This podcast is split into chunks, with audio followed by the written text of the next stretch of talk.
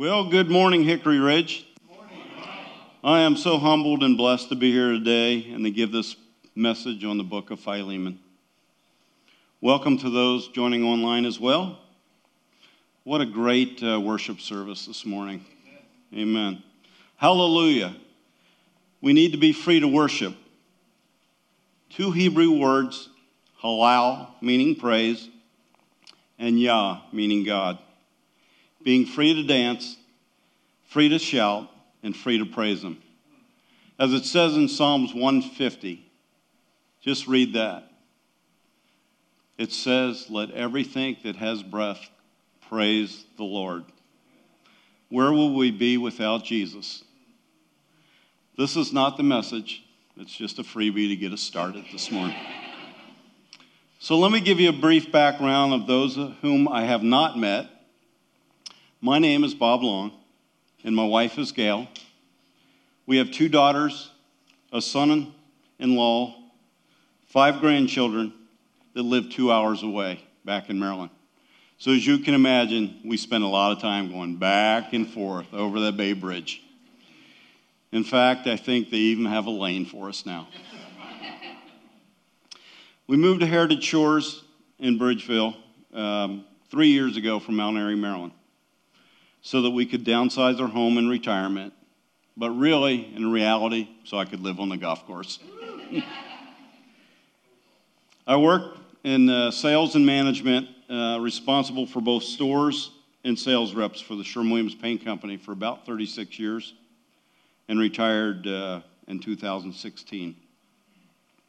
My job as a district manager included recruiting, interviewing, hiring, training, motivating, promoting, expansion, budgeting, marketing, profit and loss, merchandising, account development, territory management of both uh, reps and stores, customer relations, and anything else that I just don't care to remember anymore.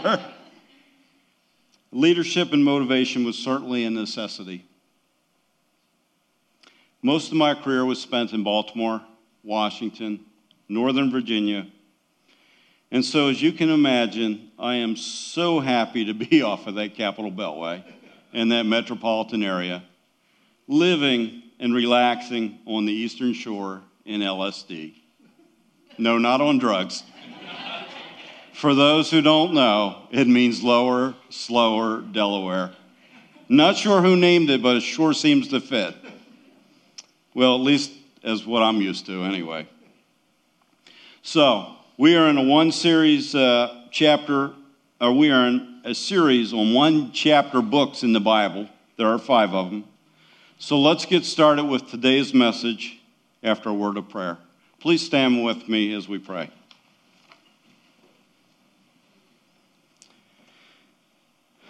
Father, we just stand before you.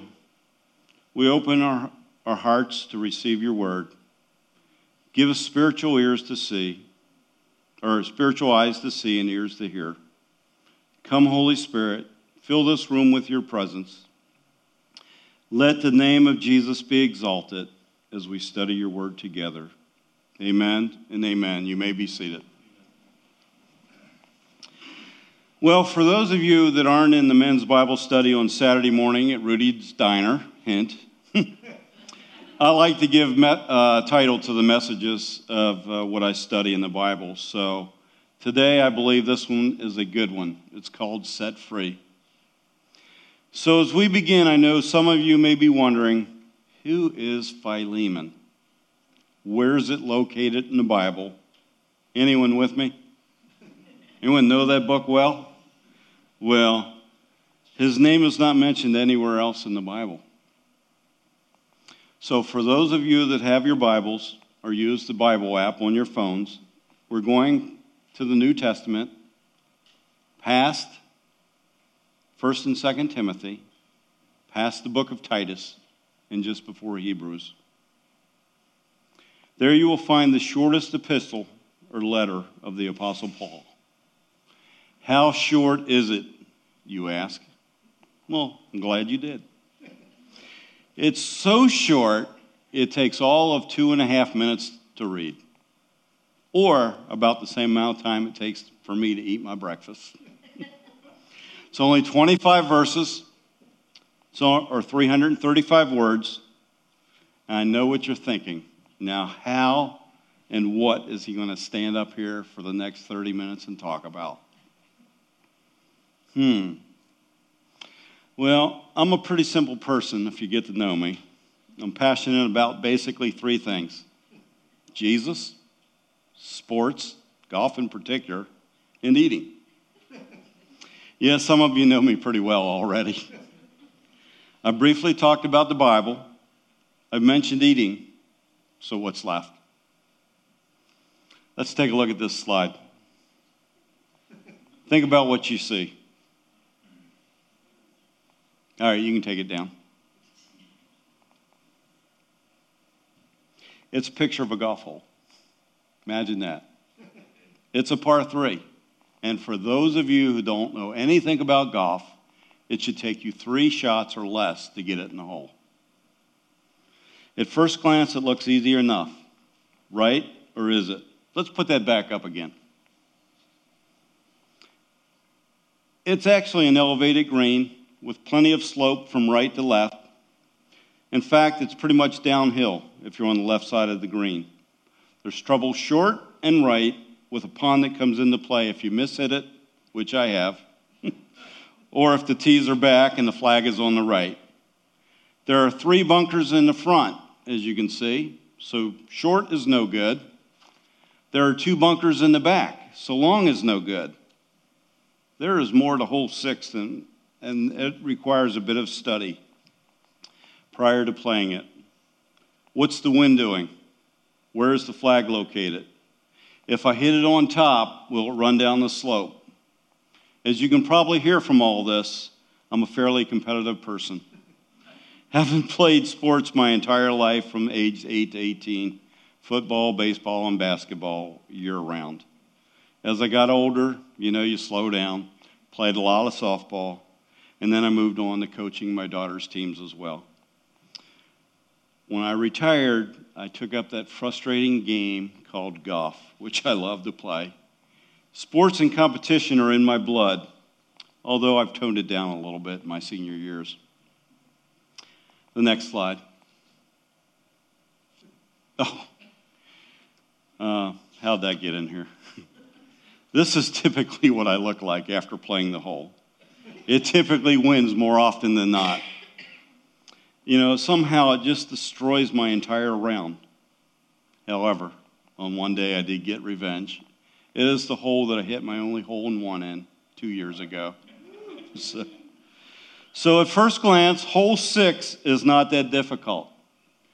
But after taking some more time to observe and study, it should help anyone who plays to achieve better results.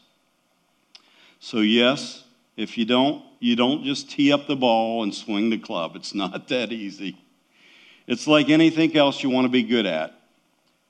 You need to prepare, you need to practice, and you need to take some time to process what you're doing. What's my point? Well, here it is. Concerning the Bible, reading or glancing through it is okay, but it'll only yield you very little success. Now, studying the Word with the insight of the Holy Spirit is much, much better. Prepare, practice, process. The same applies toward the book of Philemon. It's a short read, but taking the time to eat the words, to fill your stomach with it, it will taste sweet as honey, as it says in Jeremiah 15 16. Or in the NIV, it says, When your words came, I ate them. They were my joy and my heart's delight. Is that you? You know, when you get saved, you're told to uh, read your Bible, attend church, but I really haven't seen too many people teach you on the best way to study the Word. Maybe it's just me. Maybe I was just a slow learner. Early on, don't worry about what you know or what you don't know. Uh, just make sure that you get connected in a good Bible study group. You'll find it beneficial and you'll be able to learn the word gleaning off of others. Just do it. We all have to start from the same place in the beginning. No, not in Genesis, but in John 1 1. In the beginning was the Word, the Word was with God, and the Word was God. This is a good place to start the gospel according to John. When reading scripture, place yourself in the story. Ask yourself, what was the culture like? Where was it located? For me, I need to see maps of the geography. I need to be able to put it into context. What was happening before and what happened after? Have I seen or read this anywhere else in the Bible? A couple more important things to consider. Who is the audience? Who is being spoken to? Believers or unbelievers? How can I apply this today? And what is the Holy Spirit telling me through the scripture? Therefore, pay attention to the details and ask, what is it there for? That's how I study the Word, and I hope that would be helpful to you as well. Most of this process I've learned from my wife from all of her years of doing precept Bible studies, hour after hour after hour. Think it's a lot? You're correct. It'll take time and commitment, but it's worth it. I love it, and I continue to do it and want to know more and more each and every day, and I hope you do as well. So, the next slide. What was their culture? What is the context? Pay attention to the details. They all mean something. And who is the audience in the story? Believers or unbelievers? The Apostle Paul is the writer of 13 books in the New Testament, and most of them you know well. So, what is this letter to Philemon all about, and why is it so important? What can we learn from it today? Here we go. Pardon me. As we read later on in the book of Acts, Paul was falsely accused and arrested in Jerusalem, some 25 years after the crucifixion of Christ. Here comes another false accusation by the Jews. What does Paul say? He tells them straight up Jesus is not dead, he is alive. And they wanted to kill him for it. Then Paul is taken to Caesarea. He appears before the governor, Felix. Felix was pretty much ineffective, so he was recalled back to Rome and replaced by Festus. After sitting around for about two years, Festus tries to persuade Paul to go back to Jerusalem to face his accusers again. But Paul, being from Tarsus, appeals to Caesar, exercising his right as a Roman citizen, since that's where he was born. He is then brought to Rome in approximately 58 AD and spends another two years under house arrest until 60 AD. Others say it was 60 to 62 AD. Nevertheless, during this time, Paul makes good use of his downtime by writing four of these epistles Colossians, Philemon, Ephesians, and Philippians. He writes this brief letter to Philemon about the runaway slave Onesimus, and he addresses it to the church of Colossae. This book, as you may suspect, is much more than a story about a runaway.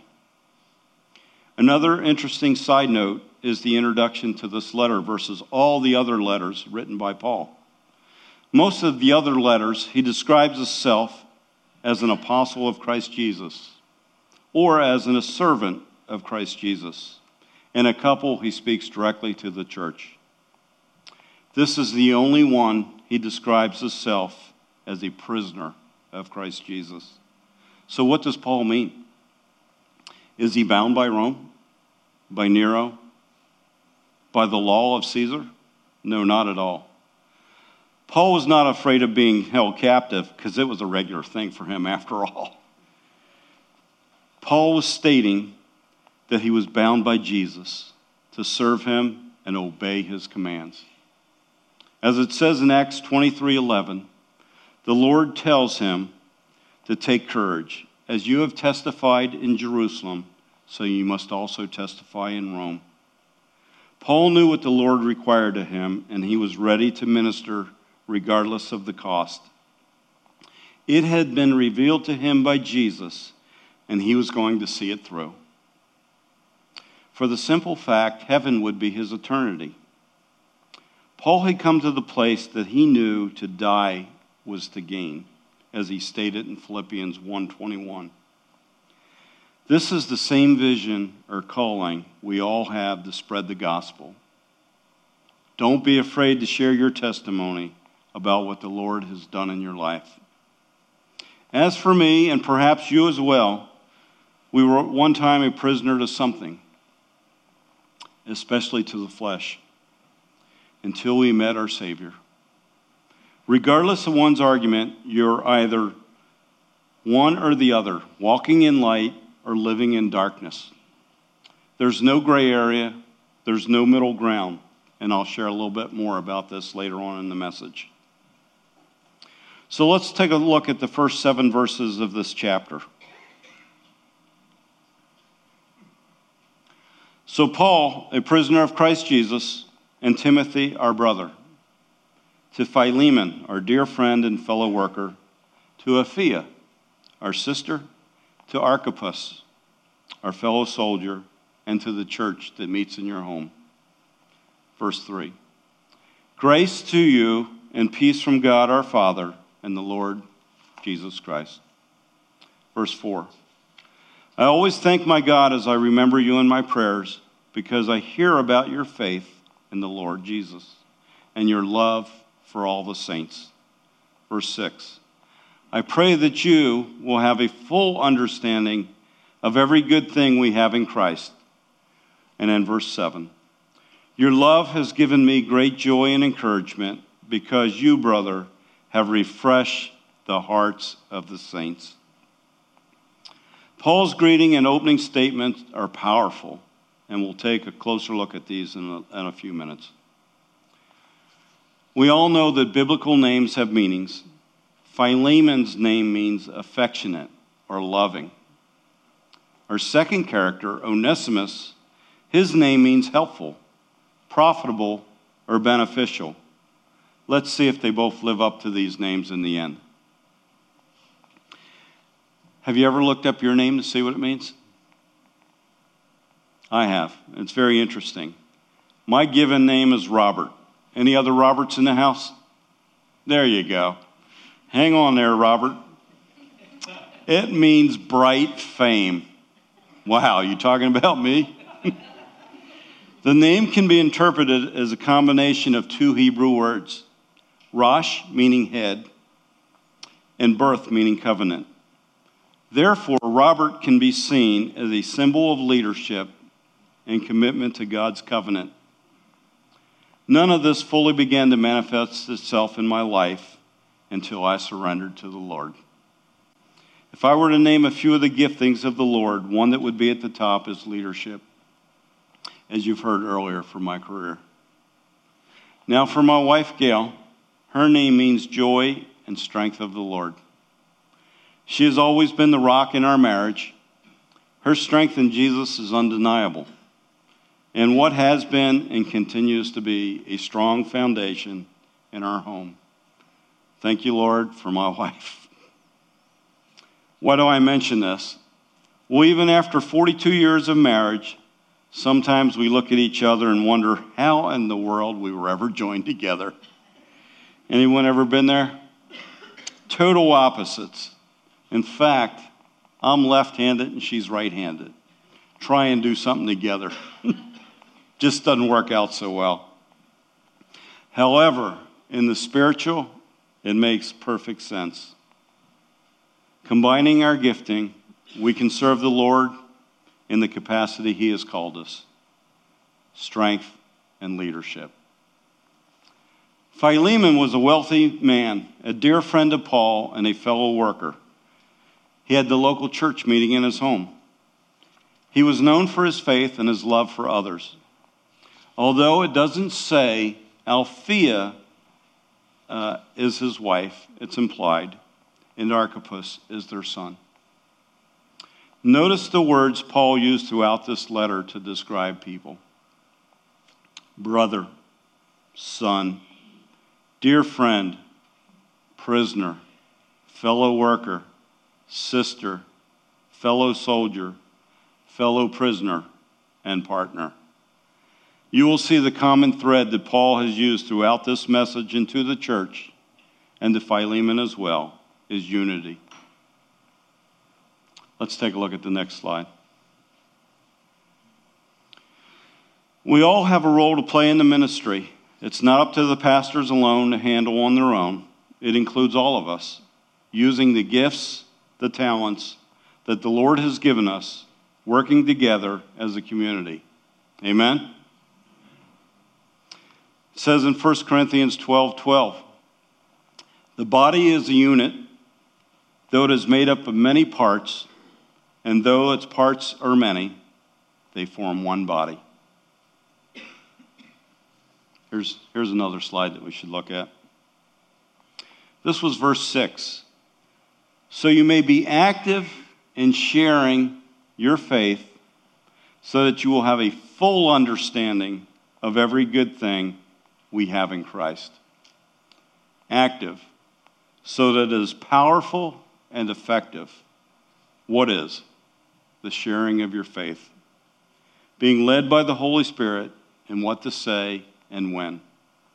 See, when you read his promises and study his word, then you will respond in love and by faith. To have a full understanding, it's comprehension to be wise, able to assess a situation, analyze it, and discern. Discernment is so important in the growth of a believer.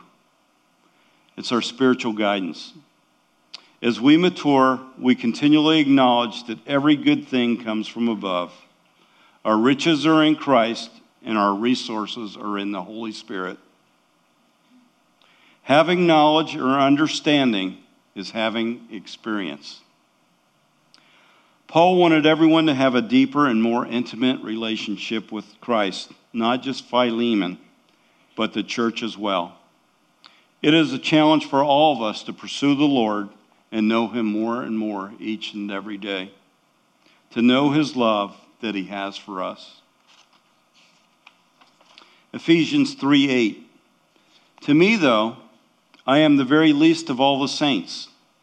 This grace given to preach to the Gentiles the unsearchable riches of Christ. What is Paul describing here?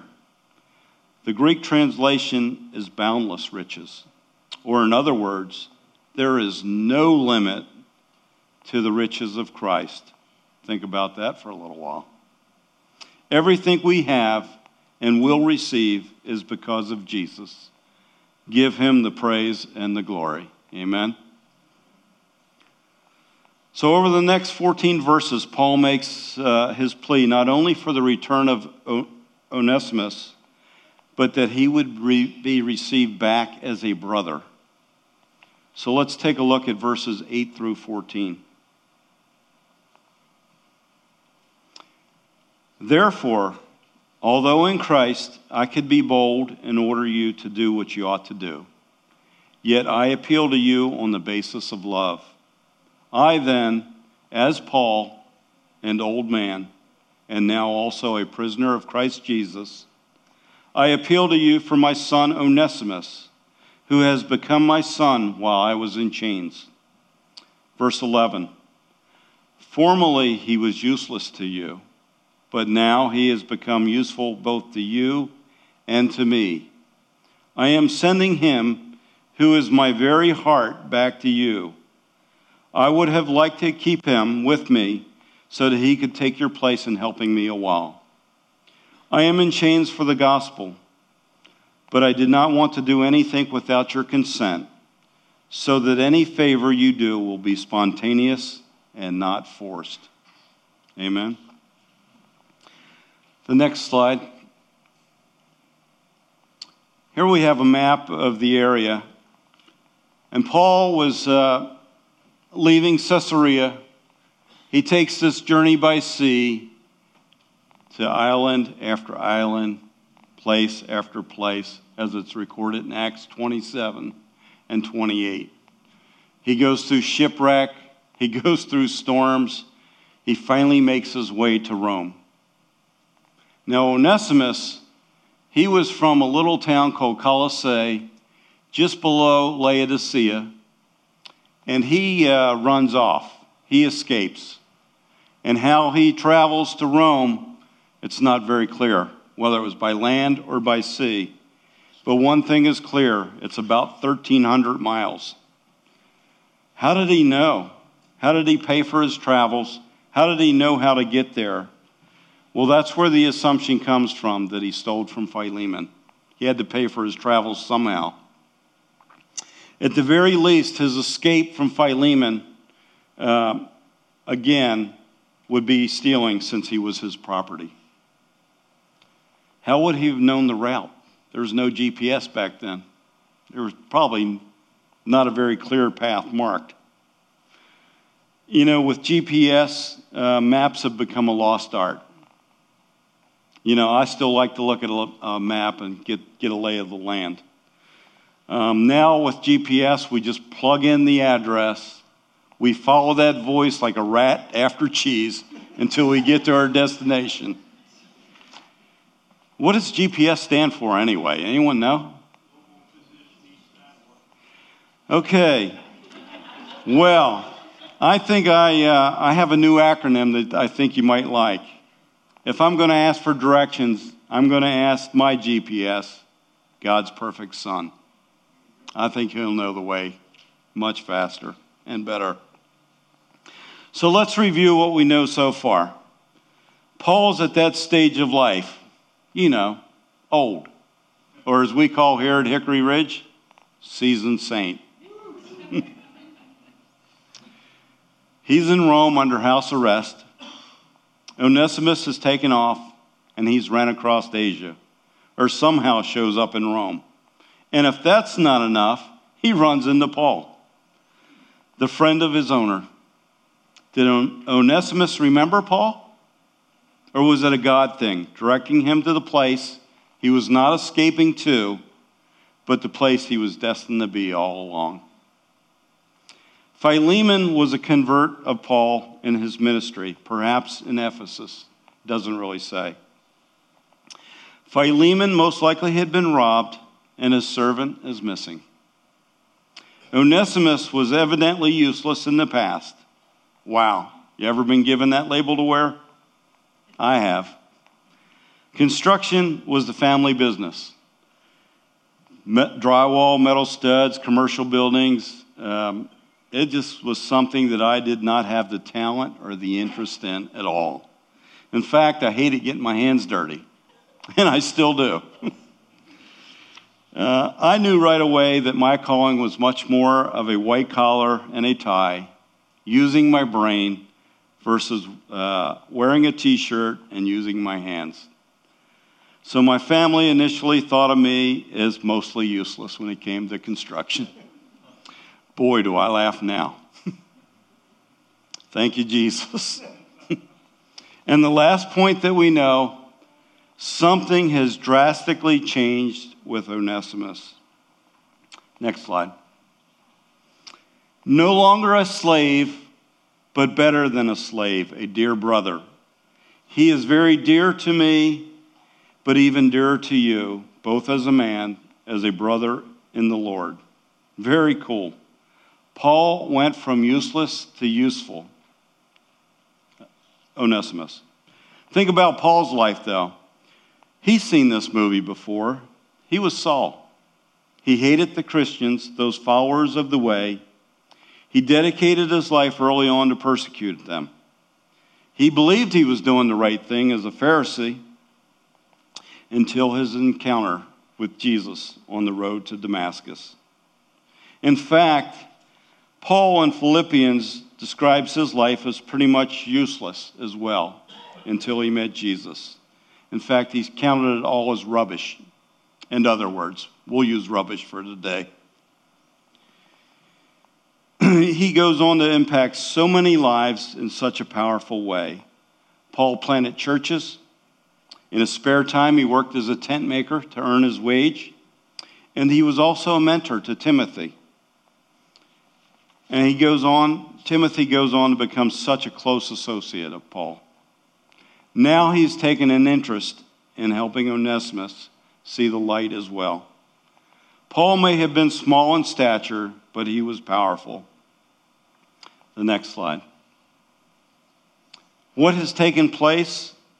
A divine encounter in Onesimus' life. In fact, it's a transformation. It is radical and it's dramatic. Next slide. God takes your old nature of sin and replaces it with his character, God conscious. It's miraculous. Born again. How do I know? Well, it's the reason I chose to spoke, speak about this particular book of the Bible. I too had a life changing transformation. I could finally see the light, as it says in the book of Acts. Paul comes to the place where he regains his sight from living in darkness to the place of seeing. I was 32 years old, just started to attend a church by the name of Grace of God. Pretty good name. the next thing I know, I was sitting there minding my own business, listening to a guest speaker wrap up his sermon when I heard him say, You. Who, me? Come up here. I have a word for you. Wow. No place to run, no place to hide. I've been called out by God. I went forward, and the things that this man spoke over me through the Holy Spirit were miraculous, life changing. How did he know? He certainly wasn't from around there. He was a guest speaker, he was from out of town. The things that he spoke over my life, only God knew. I said yes to Jesus. What a radical change. No longer a slave to the world and all of its deception, but better than a slave, a slave to the gospel. What changed? Like Onesimus, like everyone who says yes to Jesus, being born again is radical. Yes, radical. You are no longer the same. It's a complete change of direction. You were lost, and now you've been found. I put childish things away, selfish things, ungodly things. I went home and emptied the bar and set out the beer and the liquor with the trash. Hindsight, I probably shouldn't have done that. Should have poured it down the drain. Poor trash man. I had my mouth cleansed, no longer choosing to use profanity I had my mind renewed. I stopped lying. I stopped cheating. I stopped stealing. The anger I felt toward others was being removed. My entire character changed. I now had integrity, morals. Why? Because of His grace, He gave me a new heart. People ask me over and over again, What happened to you? And I was happy to share my story. Sin nature replaced with the character of God, born again. Trust me, test after test will come your direction. Will you remain faithful? Will you trust Him? Will you revert back to that place you left? I never looked back. I guess it was because of that story I read in the Old Testament. You know that one. The one about Lot's wife. Yeah, I didn't care to look back. And perhaps it was about, you know, again, the story the Pastor just spoke on Obadiah. That wicked, ungodly people of Edom and the wrath of God that would come down upon them.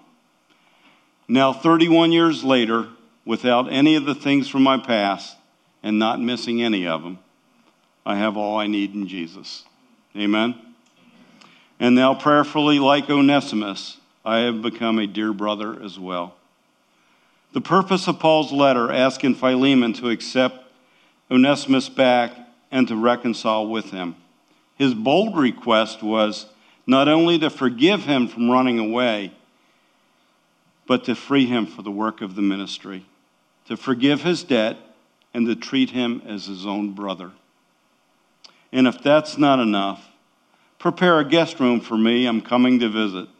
Well, five things. I think Paul knew Philemon pretty well, huh? All throughout this brief letter, you can see the very nature and character of Jesus. The story is filled with so many references and directly related to his very nature love, grace, and forgiveness. Onesimus was running away from being a useless slave, feeling condemned and not knowing where he was going. And he was finally at the place where God could use him. You know, when you finally admit it, God, I can't do this life anymore without you. It's hard. I have to give up control and let Jesus take the wheel. After all, he's a much better driver than we are, and he does know the way. He goes on to serve in the ministry. How do you know? Colossians 4 9. In Paul's letter, he says, Onesimus is coming to you, our faithful and dear brother, who is one of you. What a great story of reconciliation and restoration.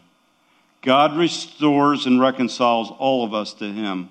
We are all prisoners until Jesus sets us free.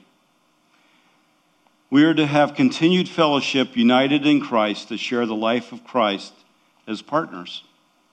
Paul says in verse 17, If you consider me a partner, and the Greek word used here is koinonia, which means to have in common or to share.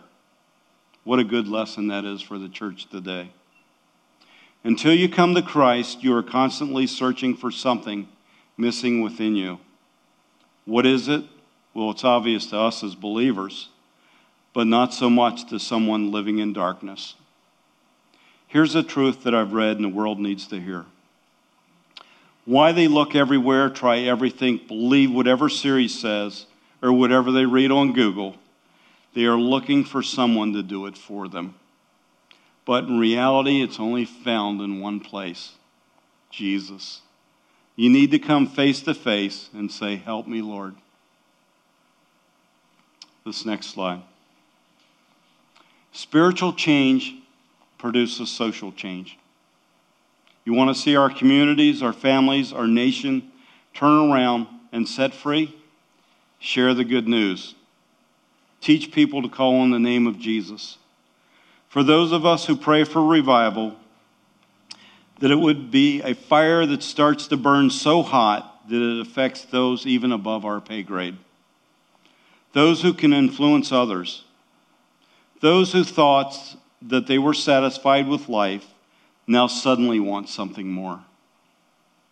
Pray for those in our government, those leaders of the nations, and all of those in authority. America and the world needs another great awakening. Amen? Once we come to Christ, there is no turning back. We are to mature in the Word and grow in partnership with other believers. And what was that Greek word we just learned? Koinonia. Just checking to see if everybody's still awake. know it's getting close to lunchtime, and you know how I like to eat. Knowing Him is better than anything the world can offer you.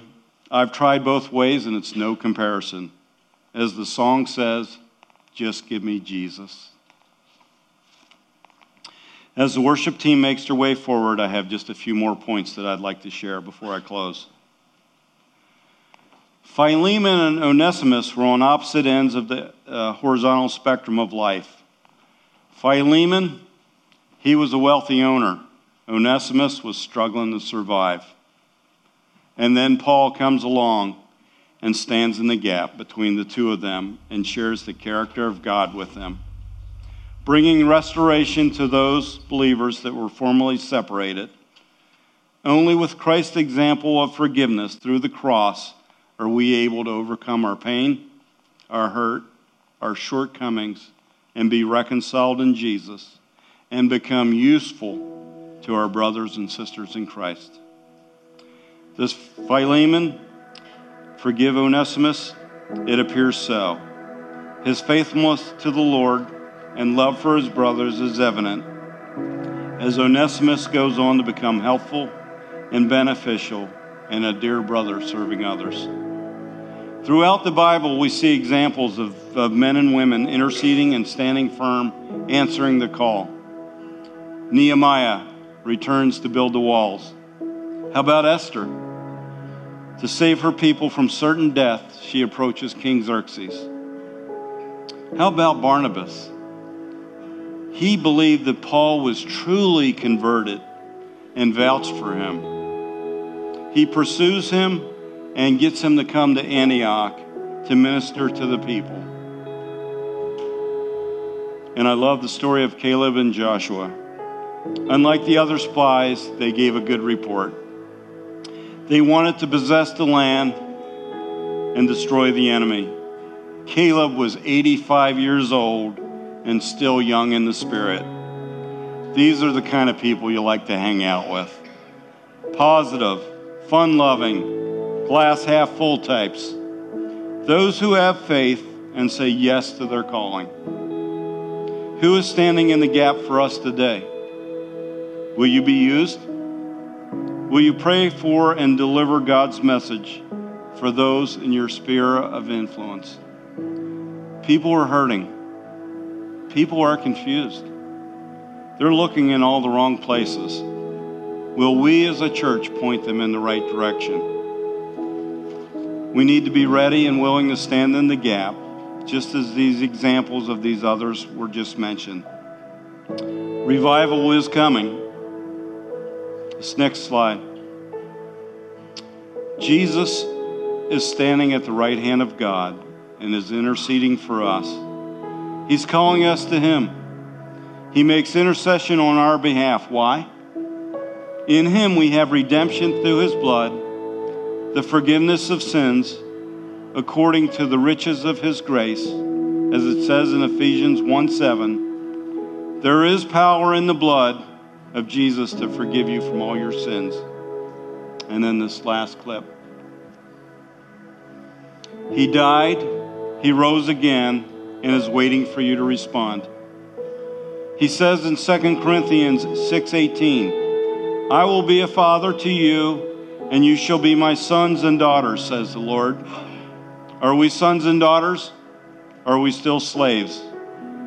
That is the question for us to ponder this morning. If you never experienced this opportunity to turn your life around, today is the day of salvation. Let us pray. Lord, thank you for opening my eyes to see your great love toward me. Thank you for your son, Jesus. Let me acknowledge your great name and come running to you. Now, with every head bowed and all eyes closed, if you would like to invite Jesus into your life, simply just raise your hand and say yes. Don't hold back. It will be the best decision you've ever made. I've been there. Don't let the enemy whisper in your ear.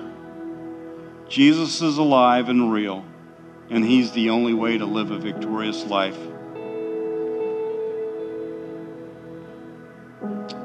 There may be some here today that even though their chains had been broken, that they remain enslaved at times and need to be totally set free from guilt, shame, and condemnation. Others are carrying burdens alone or, and they're just too afraid to ask for help. Stop running from the one who can help you. Now is your appointed time. Jesus is standing at the gap for you today. You want to be set free to become useful, a dear brother or sister in the Lord? Come now. We'll have ministry teams up front that can pray for you, pray with you. Don't hold back. Thank you, Lord. Amen.